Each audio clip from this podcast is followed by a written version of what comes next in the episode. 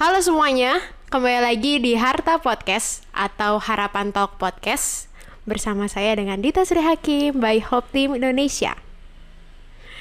Kali ini kedatangan tamu spesial nih, namanya Rosi. Halo Rosi, Halo Dita, apa kabar? baik banget. Udah lama ya kita nggak ketemu ya? Sumpah It's lama. like hmm, seven years, eight years, enggak lah. Eh ya hampir, kayaknya tujuh tahun tau. Ya hampir. Kita terakhir ketemu waktu SMA ya. Iya. Kamu ngapain sih ke SMA aku? Bisa sama kamu bagus lapangnya. Serius. Tapi emang eh, sering eh, sering sekarang lagi aktivitasnya nggak lagi ngapain aja Ros? Sekarang aku tuh aktivitas hari-hari sih paling nggak jauh dari keuangan. Aku tiap hari ngurusin uang depan laptop. Oke. Karena kerjaan aku tuh sebenarnya administrasi di klub basket. Nama klub basketnya Garuda Bandung. Mantap. Latihan- Main juga kan? main juga sambil karena kalau ngurusin uang terus takutnya nanti jadi mata duitan makanya Enggak lah. Realistis aja lah. iya sih kebutuhan hidup Iya. Gitu paling aku ya sambil kerja sambil main basket gitu jadi aku kerja di hobi ya sama aku juga apa tuh namanya kayak jualan lagi jualan produk yang namanya Oh iya summer ini breeze mantap nih nih mantap. Summer breeze itu kayak mozzarella stick, tapi rata-rata mozzarella stick itu segede-gede kelingking ya. Iya. Kalau aku tuh gede-gede. Gede-gede kayak Iya. ini risoles gitu kan. Iya, Aduh enak risoles, banget serius harta. Serius, kayak risoles Kalian gitu. harus beli. Di mana ini? Instagramnya. Nama Instagramnya summer.breezeid. Da, itu produksinya tempat produksinya itu di Jalan Utama pada Suka Bandung. Mantap. Begitu. Para pendengar harta yang mau beli. Summer Breeze silahkan follow IG-nya, cek IG-nya, DM terus itu eh, ada macam-macam apa aja sih men- menunya? Sekarang sih baru fokusnya di mozzarella aja sih ya. Eh, ada yang satu lagi tuh ada dalamnya ada beefnya gitu itu baru baru rilis kalau nggak salah Maret kemarin deh Maret tahun ini Mantap, mantap. itu isinya beef beefnya banyak terus kejunya juga banyak jadi dia makin padat aja makin gemuk gitu udah jangan Hmm, dibayangin ya saudara-saudara kalian harus cek pokoknya deh kalau mau ya Itu udah dari kapan kamu eh, ngebuat bisnis itu? Dari aku lulus sih 2016. Mantap Awalnya sih. kan aku mau masuk BCA. Hmm. But aku nggak jadi gitu. Terus akhirnya dipikir-pikir, yaudah deh aku kan bisa, maksudnya seneng masak gitu Mhm. kan. Akhirnya apa ya, bikin apa ya, bikin apa. Waktu itu lagi ngehits tuh frozen food. Yaudah aku mikir yaudah deh frozen food. Kebetulan cowok aku juga bekas kerja di hotel. Bekas? Yes, bekas. Apa dong bahasa Indonesia? kerja. Ah, mantan kerja di hotel. Jadi dia sedikit ada ilmu ya udah aku kerjain kerjain. Eh taunya berhasil lah ya alhamdulillahnya gitu. Tapi sempet jatuh juga jangan salah sempet jatuh juga di tahun 2018 awal kalau nggak salah. 2018 awal sempet jatuh sempet off kita baru dibangun lagi 2020 awal kemarin. Tapi langsung porsinya langsung beda gitu. Tuh dulunya kecil-kecil juga sama. Sekarang jadi gede-gede Iya sih. Menurut aku kayak eh, bisnis, jualan, Mm-mm. apa pun sih pasti nggak bi- nggak ada yang langsung instan gitu. Yes betul. Pasti Kita harus- perlu proses. Bersakit-sakit dahulu, Yes, lalu betul. bersenang-senang kemudian. iya banget. Tumbennya wise banget, memuji diri sendiri. Coba dong kenalin eh, perkenalan diri, Oh iya, biar sorry. para pendengar harta pada tahu Rosi itu kayak gimana. Eh, aku eh, oh ya eh, aku nama kepanjangan aku ya. Rosi Sinta Dewi Anugrah. Aku umur aku 22 tahun. Hobi aku tentunya basket. Nggak ada lain nggak ada bukan cuman itu doang. Bisa sih maksudnya aku suka sih renang suka juga. Terus hobi baru sekarang adalah yang lagi ngehits semua orang tahu main TikTok itu hobi Ya. baru jadi dance depan aku kamera melihat, doang Setiap aku melihat storynya. pasti main TikTok. Habis sekarang mau ngapain lagi selain main TikTok? Gara-gara kan pandemi ya. ini ya, jadi Mm-mm, semuanya sebenarnya. membuat eh, habit berubah. Mm-mm. Terus di rumah aja gitu Iya. ya. Terus pertama kali kamu seneng basket itu awalnya umur berapa? Sebetulnya waktu aku SD udah suka sih, cuman SD aku dulu belum memfasilitasi yang gimana banget. Akhirnya SMP aku ketemu yang bener-bener ada pelatihnya, ada teman-temannya juga yang suka basket. Di situ mulai tuh kelatih, kelatih, kelatih, makin suka, makin suka, makin suka. Dan kebetulan sempet pasti sih eh, ada kakak kelas yang gue suka itu di basket akhirnya jadi makin fokus gitu kan Iya. ya. Kayak ada vision gitu ya. ya. betul banget. Aku harus. Pokoknya gue harus bisa nih gimana nih gimana nih gitu. Ternyata si kakak kelas gue yang gue suka ini ngelatih gue basket. Jadi kan makin semangat tuh basket kan akhirnya terus ditekunin ditekunin. SMA juga masih walaupun dulu SMA tim basket gue itu cuma berenam bayangin. Sedangkan seharusnya tuh minimal ada 12 orang. Serius. serius dan gue cuma berenam setengahnya gitu. Dan kompetisi yang gue ikutin tuh pasti cuma 3x3 doang pengen gitu kan ikutan kayak DBL zaman SMA kan. Iya, betul, cuma nggak bisa cuma berenam. Jadi ya udah deh gitu tapi tetap tetap semangat. Karena ya memang basket kan buat gue sebenarnya bukan yang gue harus bawa piala atau apa gitu kan tapi emang bener-bener kebutuhan kesehatan aja. Mantap.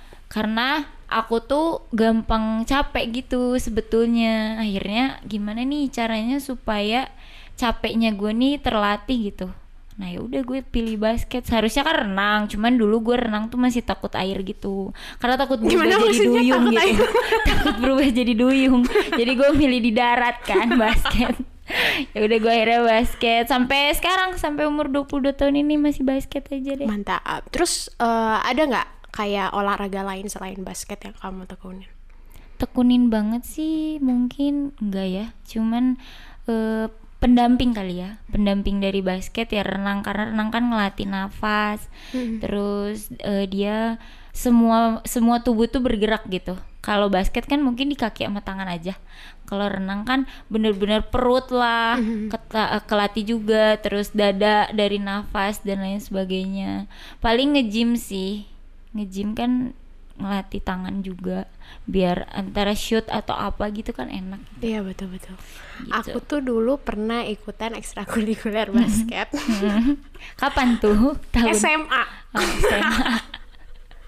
Kalau tahu pelatihnya abang, bang. Tapi mungkin karena bukan passion gua ya. Terus eh, basicnya juga gua kayak takut sama bola gitu loh. Kak tahu kan kalau ciwi-ciwi main bola, pasti eh, nyamperinnya ke bola semua. Kayak kipernya nggak ada, misalnya kayak sepak bola gitu ya. Atau enggak eh, main volleyball it's very hard for me. Dan itu bukan passion aku juga gitu. Cuma kem- eh, kapan dari waktu gua SMA itu ikut basket itu karena gua pengen ikut fisiknya aja Mhm, fisiknya benar. itu kayak wah tertekan banget gitu. Iya. Maksudnya pressure-nya tinggi untuk kesehatan gitu loh. Iya betul. Kayak misalnya squat jam terus lari Iya. lari juga bolak balik gitu udah Ah, ah, nyoba betul betul Iya, betul banget. itu. terus apa lagi? Dribbling gitu ya, Ya, terus belajar shooting yang tiga titik itu Iya, betul. iya nggak sih? Aku Iya. lupa itulah pokoknya. Terus SMP itu sepupu gua seneng banget nonton NBL gitu loh Mhm. NBL eh rame nih ada pemain ini kan ciwi-ciwi pada Iya. gitu kan terus eh ya ya ya ini nanti eh, hari wanita ini gratis atau cuma dua puluh ribu kalau salah kalau Iya. tiketnya zaman zaman dulu lah Zaman dulu. tapi kayaknya eh, basket tuh kayak rame banget ya yang waktu sebelum kayaknya pas zaman zaman kita tuh rame banget gak sih Iya, emang rame banget. Soalnya basket tuh kalau bisa aku bilang ya, selama aku kenal basket gitu. Basket tuh atletnya tuh lu mau ya maaf maaf nih kulit hitam apa. Tapi kalau lu udah keringetan di lapang tuh kayak eh keren banget sumpah gitu loh. Kayak gitu serius makanya karena basket identik dengan pria juga, jadi cewek-cewek tuh kayak seneng aja walaupun nggak tahu itu tuh apa gitu. Kalau nonton tuh udah aja teriak-teriak doang, tapi nggak tahu itu tuh salah atau itu tuh bener Itu tuh nggak tahu. bukan, itu apa? iya, makanya basket tuh yang menarik tuh karena itu sih cowok-cowoknya sebetulnya. Makanya akhirnya ada cewek-ceweknya juga yang awalnya hanya mungkin tertarik cowok gue basket nih, jadi gue ikut basket juga. Mungkin karena itu. Terus ya ada basically memang ya dia suka tantangan karena basket itu banyak banget tantangannya kan eh, apa ya ibaratnya lu harus siap ke body lah apa ya bahasa Indonesia ke body itu pokoknya kesikut lah apa itu harus siap sih kok di basket tiba-tiba pulang-pulang basket tuh badan ungu-ungu ijo-ijo gitu Iya iya. serius kalau di Terus, basket tuh Kalau misalnya eh dari basket sendiri nih, Mm-mm. lu ada nggak sih rasa jenuhnya? Terus kayak, aduh bosen gue males nih latihan. Kayak gue dulu dance, gue fokusnya dance kan. Kayak seminggu tuh ada tiga kali, empat kali gue fisik, terus ngafalin koreografi dan sebagainya itu. Gimana perasaan lu? Pernah nggak ada rasa sejenuh itu gitu? Hmm, jujur sih selama gua menjalani basket ini belum pernah sih. Jangan Oke. sampai ya. Awesome. Karena menurut gua basket itu udah kayak jantungnya gua. Jadi gua pernah waktu itu sakit. Dokter udah bilang lu eh, lu nih tipes gitu. Tapi buat gua enggak, gua masih bisa jalan. Dan gue tetap basket. Terus pak balik, balik eh, basket tuh bener-bener yang udah udah di kasur nggak bisa ngapa-ngapain mandi sama mama gitu. Bener-bener yang udah nggak bisa ngapain dan akhirnya di situ tahu oh iya saya sakit gitu.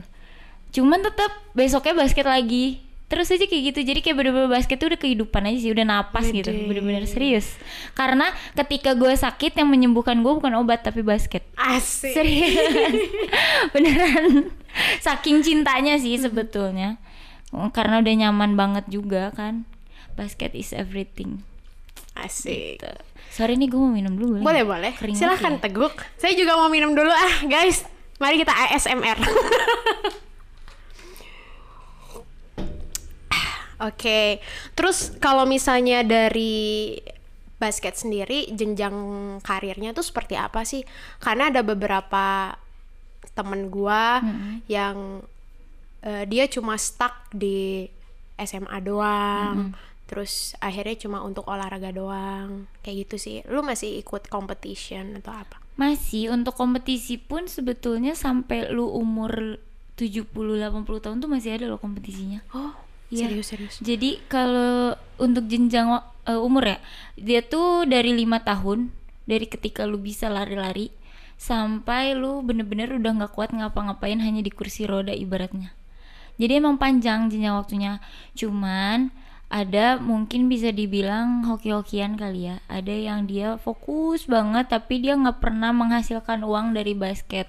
Tapi ada yang bener-bener ngerasa ya udah iseng aja. Eh tiba-tiba ditawarin untuk jadi atlet. Ada yang beberapa seperti itu kayak teman-temanku juga yang serius serius banget sampai detik ini sekarang dia udah main namanya Popnas nasional terus sewilayah udah diinin sama dia udah dijalanin. Terus ba- eh, jadi pemain apa ya namanya kayak perwakilan sih perwakilan di Jawa Barat tuh dia gitu. Rata-rata teman-teman aku udah segitunya sih. Kalau aku tuh karena terputus aku cuman olahraga doang karena aku sempat terputus waktu itu kelas 3 SMA bener-bener yang fokus karena pengen kuliah jadi aku fokus banget di pelajaran. Akhirnya ketika ada seleksi ini seleksi itu di eh, di basket gitu aku nggak ikutin ya udah lewat. Akhirnya pas yang lain udah apa ya udah ke jenjangnya gitu. Pemain porda lah po- popnas lah kayak gitu-gitu. Aku cuman ngeliatin mereka doang ya udah akhirnya aku olahraga doang gitu. Tapi kalau jenjangnya panjang banget sampai umur 80 tahun pun masih ada turnamennya. Mantap dan hadiahnya malah makin tua misalnya- makin gede hadiahnya Gue baru tahu kalau misalnya ada yang sampai umur 80 serius ada, ada competitionnya ya. Heeh. Waktu itu kompetisi pertama itu selalu di Jogja sebetulnya. Untuk yang veteran yang dibilangnya itu veteran. Umur 70 tahun tuh seru-seruan aja. Tapi ya karena mereka masih kuat gitu loh. Seru sih. Yang nenek-nenek ada yang kakek-kakek ada. Lucu juga sih. Kayak keren gitu ya. iya keren serius. Kadang kalau ngeliatin gue sampai gini nggak ya nanti? gitu. Hmm. suka kayak gitu kan mikir Biasanya lu latihan seminggu berapa kali? selama pandemi ini sih baru dua kali sih dulu sih waktu Oh seminggu dua kali gitu. Hmm. Dulu Kalau dulu- waktu sebelum ya waktu normal, wa- waktu normal sih nyampe empat kali lah seminggu Seminggu empat kali. Biasanya latihan di mana? di Gor Pajajaran. Oh di Gor Pajajaran. terus di Sisdago, Stamford, sama di Batu Nunggal. Terus eh, kalau misalnya nih ada pendengar ada pengen- pendengar harta pengen ikutan basket gitu. Mm-mm. bisa nggak kayak contohnya ke entah ke Garuda atau mungkin ada klub lainnya mungkin kamu bisa promotin ke teman-teman yang bisa. memang dia mungkin eh, baru tahu basicnya doang. Kayak aku lah newbie ya lah ya waktu SMA ya ampun dribble aja. Dribble imut gitu ya? Iya. Sambil teriak ah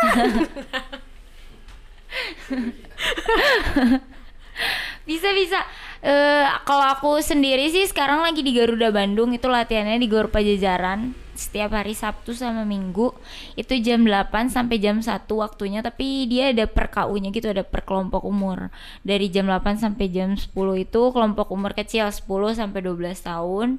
Dari jam 10 sampai jam 1 itu 14 sampai 18 tahun kalau untuk yang sama hari Minggu jamnya sama juga. Kalau untuk yang dari 18 tahun ke atas itu hari Selasa di Sisdago jam 4 sampai jam 6. Mantap tuh informasi baru mungkin untuk ilmu baru juga ya. Di situ kalau misalnya untuk eh, apa ya kayak latihan itu latihan apa aja?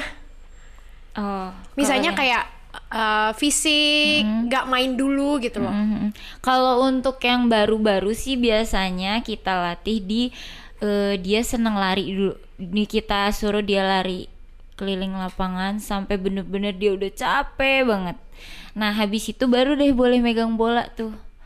Baru boleh megang bola bisa dibilang dribbling lah ya dribbling baru dari dribbling terus sampai bosan ada mungkin sebulan biasanya sebulan dribbling terus nggak boleh nyentuh ring sama sekali. Nanti bulan kedua baru boleh nyentuh ring. Oh kayak gitu. karena biar membiasakan dulu. Ada anak atau ada seumuran kita pun ada yang baru disuruh lari dua keliling dia capek terus udah ah nggak mau lagi. Gitu ada juga yang kayak gitu.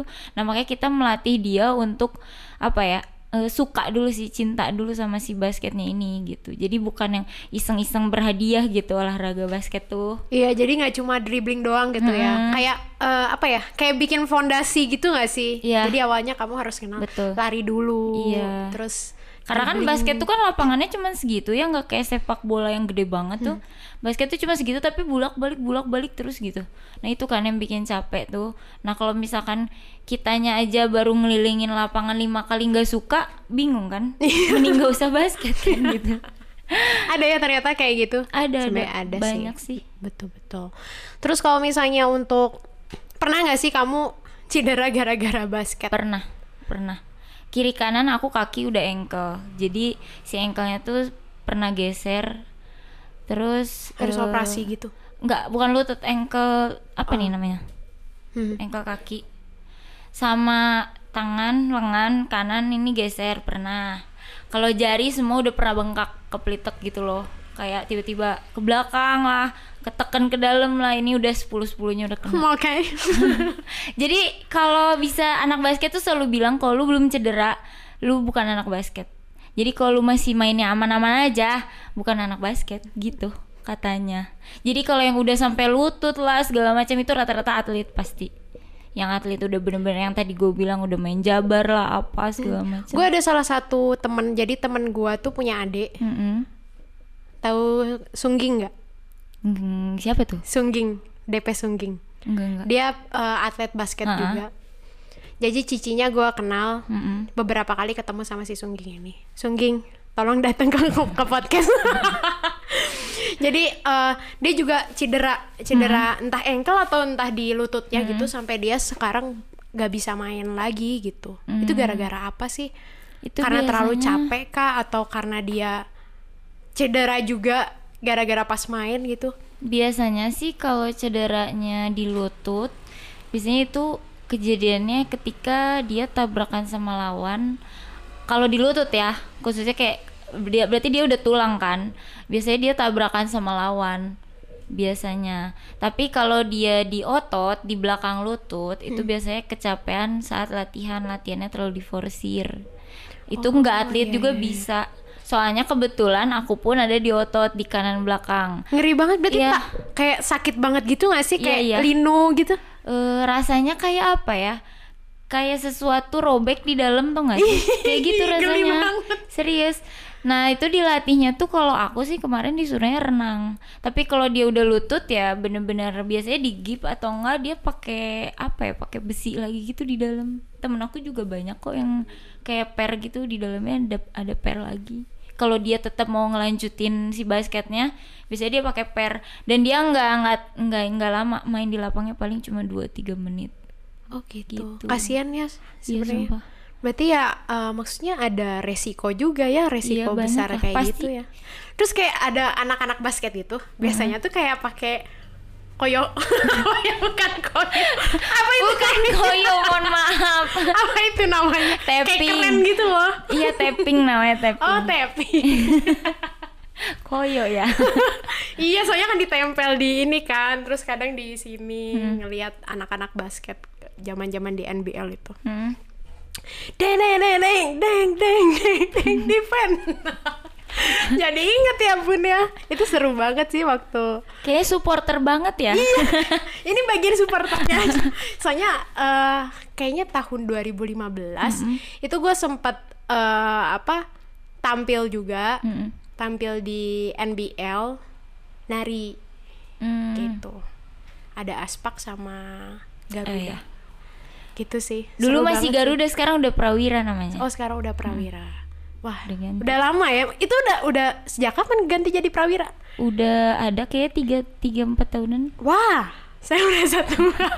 Saya juga. tiga sih kayaknya tiga tahunan lah. Terus eh, ada nggak sih eh, kamu ambil dari passionnya kamu basket ini kekurangan dan kelebihannya? Pertama ke kelebihannya. Kelebihan aku nih.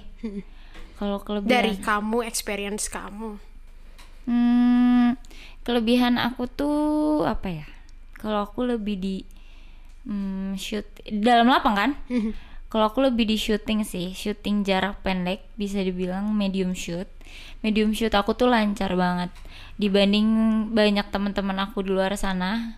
Maksudnya yang medium shoot itu dia deket sama Ya, ring. di dalam ring kan Oh, iya. ada tuh garis lapangnya tuh ada dua, ada yang kotak di dalam sama yang melingkar di belak Oh, eh, iya, di iya. luar kan.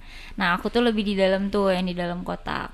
Terus medium shoot aku eh, mau di bisa dibilang di 0 derajat. 0 derajat tuh di samping ring banget. Di mana pun spotnya tuh pasti cocok masuk. Kelebihan aku itu sih. Kalau kekurangan aku apa ya? Kekurangan aku itu ketika eh, mungkin kalau sekarang dari umur juga kali ya bun. Jadi tuh. Iya bun, saya merasa seperti itu. Jadi kalau disuruh lari tuh paling cuman kuat berapa menit lah. Kayak misalkan nih kita lagi offense, terus udah gitu eh, karena aku posisinya di dua di depan gitu, otomatis ketika ada bola eh, di di apa di rebound sama teman aku yang posisi di bawah itu pasti harus aku duluan yang lari ke depan. Nah itu tuh bisa berkali-kali tapi cuman di quarter satu mungkin. Quarter berikutnya udah nggak kuat. Bun cukup. Dari udah langsung minta subs gitu. Jadi kelemahan aku di situ sih di lari sekarang. Kalau dulu mah enggak hajar terus aja tapi kalau sekarang udah kelemahannya di situ sih. Di lari. Berarti eh, menurut kamu dari segi kelebihan dan kekurangan nih, terus dan overall dari experience kamu basket itu udah kayak ya kamu udah cinta banget gitu ya, cinta banget terus udah kayak teman-teman juga teman-teman yang baru kenal, teman-teman yang udah kenal atau tim kamu Mm-mm. itu udah kamu anggap keluarga besar. siapa pun itu sih yang ibaratnya baru ketemu kemarin selama lu cocok ya gue bakal inget dia terus gitu ke mana pun gue main pasti kayak gue ajak gitu kayak gitu sih. Kayak basket apa ya? Ya yang tadi gue bilang basket tuh udah kayak nafasnya gue aja. Tanpa basket tuh ya gue nggak bisa ngapa-ngapain gitu. Asik. karena kalau sekarang kalau kita fokus nyari uang terus kan nggak nggak bikin hidup lu bahagia juga kan? Aduh, gitu. iya bener banget sih. apalagi sekarang gue kerjanya di yang emang hobi gue gitu di basket. So pasti gue bakal lebih ngerasa ibaratnya gini berapapun gaji lu sekarang ketika lu kerja di passion lu gak akan pernah bisa terganti sama apa pun Aduh iya bener banget. Iya. Ya pun aku belajar dari jadi eh, waktu corona kemarin, eh corona kemarin masih Kok corona masih ya. corona bun waktu apa awal-awal corona itu Mm-mm. kayaknya Februari deh Februari Maret April Mei itu aku Hmm. sempat kerja di sebuah estetik klinik lah. Hmm. terus aku merasa nggak nggak passion aja di situ. Terus akhirnya eh, udah mulai dari 2016 2015 lah ya. Dan udah dari kecil juga gue seneng kayak saving earth living minimalism tak apa gitu. Sampai sekarang masih niat. Walaupun gue masih ketergantungan dengan plastik. Kita semua tuh nggak bisa lepas dari plastik gitu loh. Itu yang aku seneng. Terus akhirnya gue juga ada bisnis yang niti patala itu yang saving art juga dan sebagian penjualannya juga buat donasi juga gitu. Dan yang kat yang lu bilang tadi itu bener do what you love gitu loh. Iya. jadi kayak rejeki apa pun tuh ngalir gitu loh. Iya betul. jadi kayak "Eh, ya udahlah dijalanin aja dengan apa yang lu suka sekarang hobi lu yang suka sekarang dan lu juga passionnya udah ke basket do what you love dan you feel it gitu Iya. ya nggak sih kayak seneng aja gitu Betul. so thank you so much Rosi terakhir dong Apa tuh? harapan untuk kamu sendiri Mhm. dan untuk para pendengar harta Harapan untuk aku sendiri sih saat ini hmm, 2021 aku pengen banget bikin gebrakan dalam hidup aku yaitu aku tuh orangnya s- selalu main di zona nyaman. oke sebetulnya. oke Jadi 2021 ini aku pengen keluar dari zona nyaman tapi aku tetap bisa eh, satu ngebahagiain orang tuaku. amin ya Rabbal Karena gue udah umur 22 nih gitu. Pengen dong apa kayak Anjir gua cicilin- 23 nyicil apa kayak gitu buat mama gitu kan. Hmm. entah itu kendaraan entah itu bahkan langsung rumah atau gimana. Gue pengen itu banget sih 2021 terus kalau buat pendengar harta cie, Cie. Eh dengerin. Eh, apa ya? Lakukan apa yang kalian suka. Eh, berapapun bukan berapapun apa pun yang kalian feedbacknya apa pun yang kalian dapetin tetap bersyukur dan tetap lihat bahwa itu baik. Itu aja sih. Oh, thank you so much Rosi udah Dita. terus udah uh, sharing-sharing pengalaman kamu, experience kamu, terus pandangan kamu terhadap kenapa kamu uh, seneng basket gitu. Iya. Karena aku ngelihat dari story Instagram kamu, kamu seneng banget uh, Iya. basket gitu dan aku tersanjung asik. Ya maksudnya uh, aku seneng gitu ngelihat orang-orang yang aktif, stay productive with what they love gitu loh. Dan aku ngelihat uh, sisi itu atau insight itu tuh di kamu juga gitu. Thank you udah jadi tamu spesialnya podcast Harta. Terima kasih kembali. Asik. Thank you juga untuk teman-teman yang ada di sini. Eh, yang di sini cuma ada Audi. Uh, untuk para pendengar harta yang udah setia sampai mendengar di titik ini atau di album ini episode ini kali ya bukan Iya. album ini thank you so much salam Hope Team Indonesia bersama saya Dita dan Rosi One Share One Life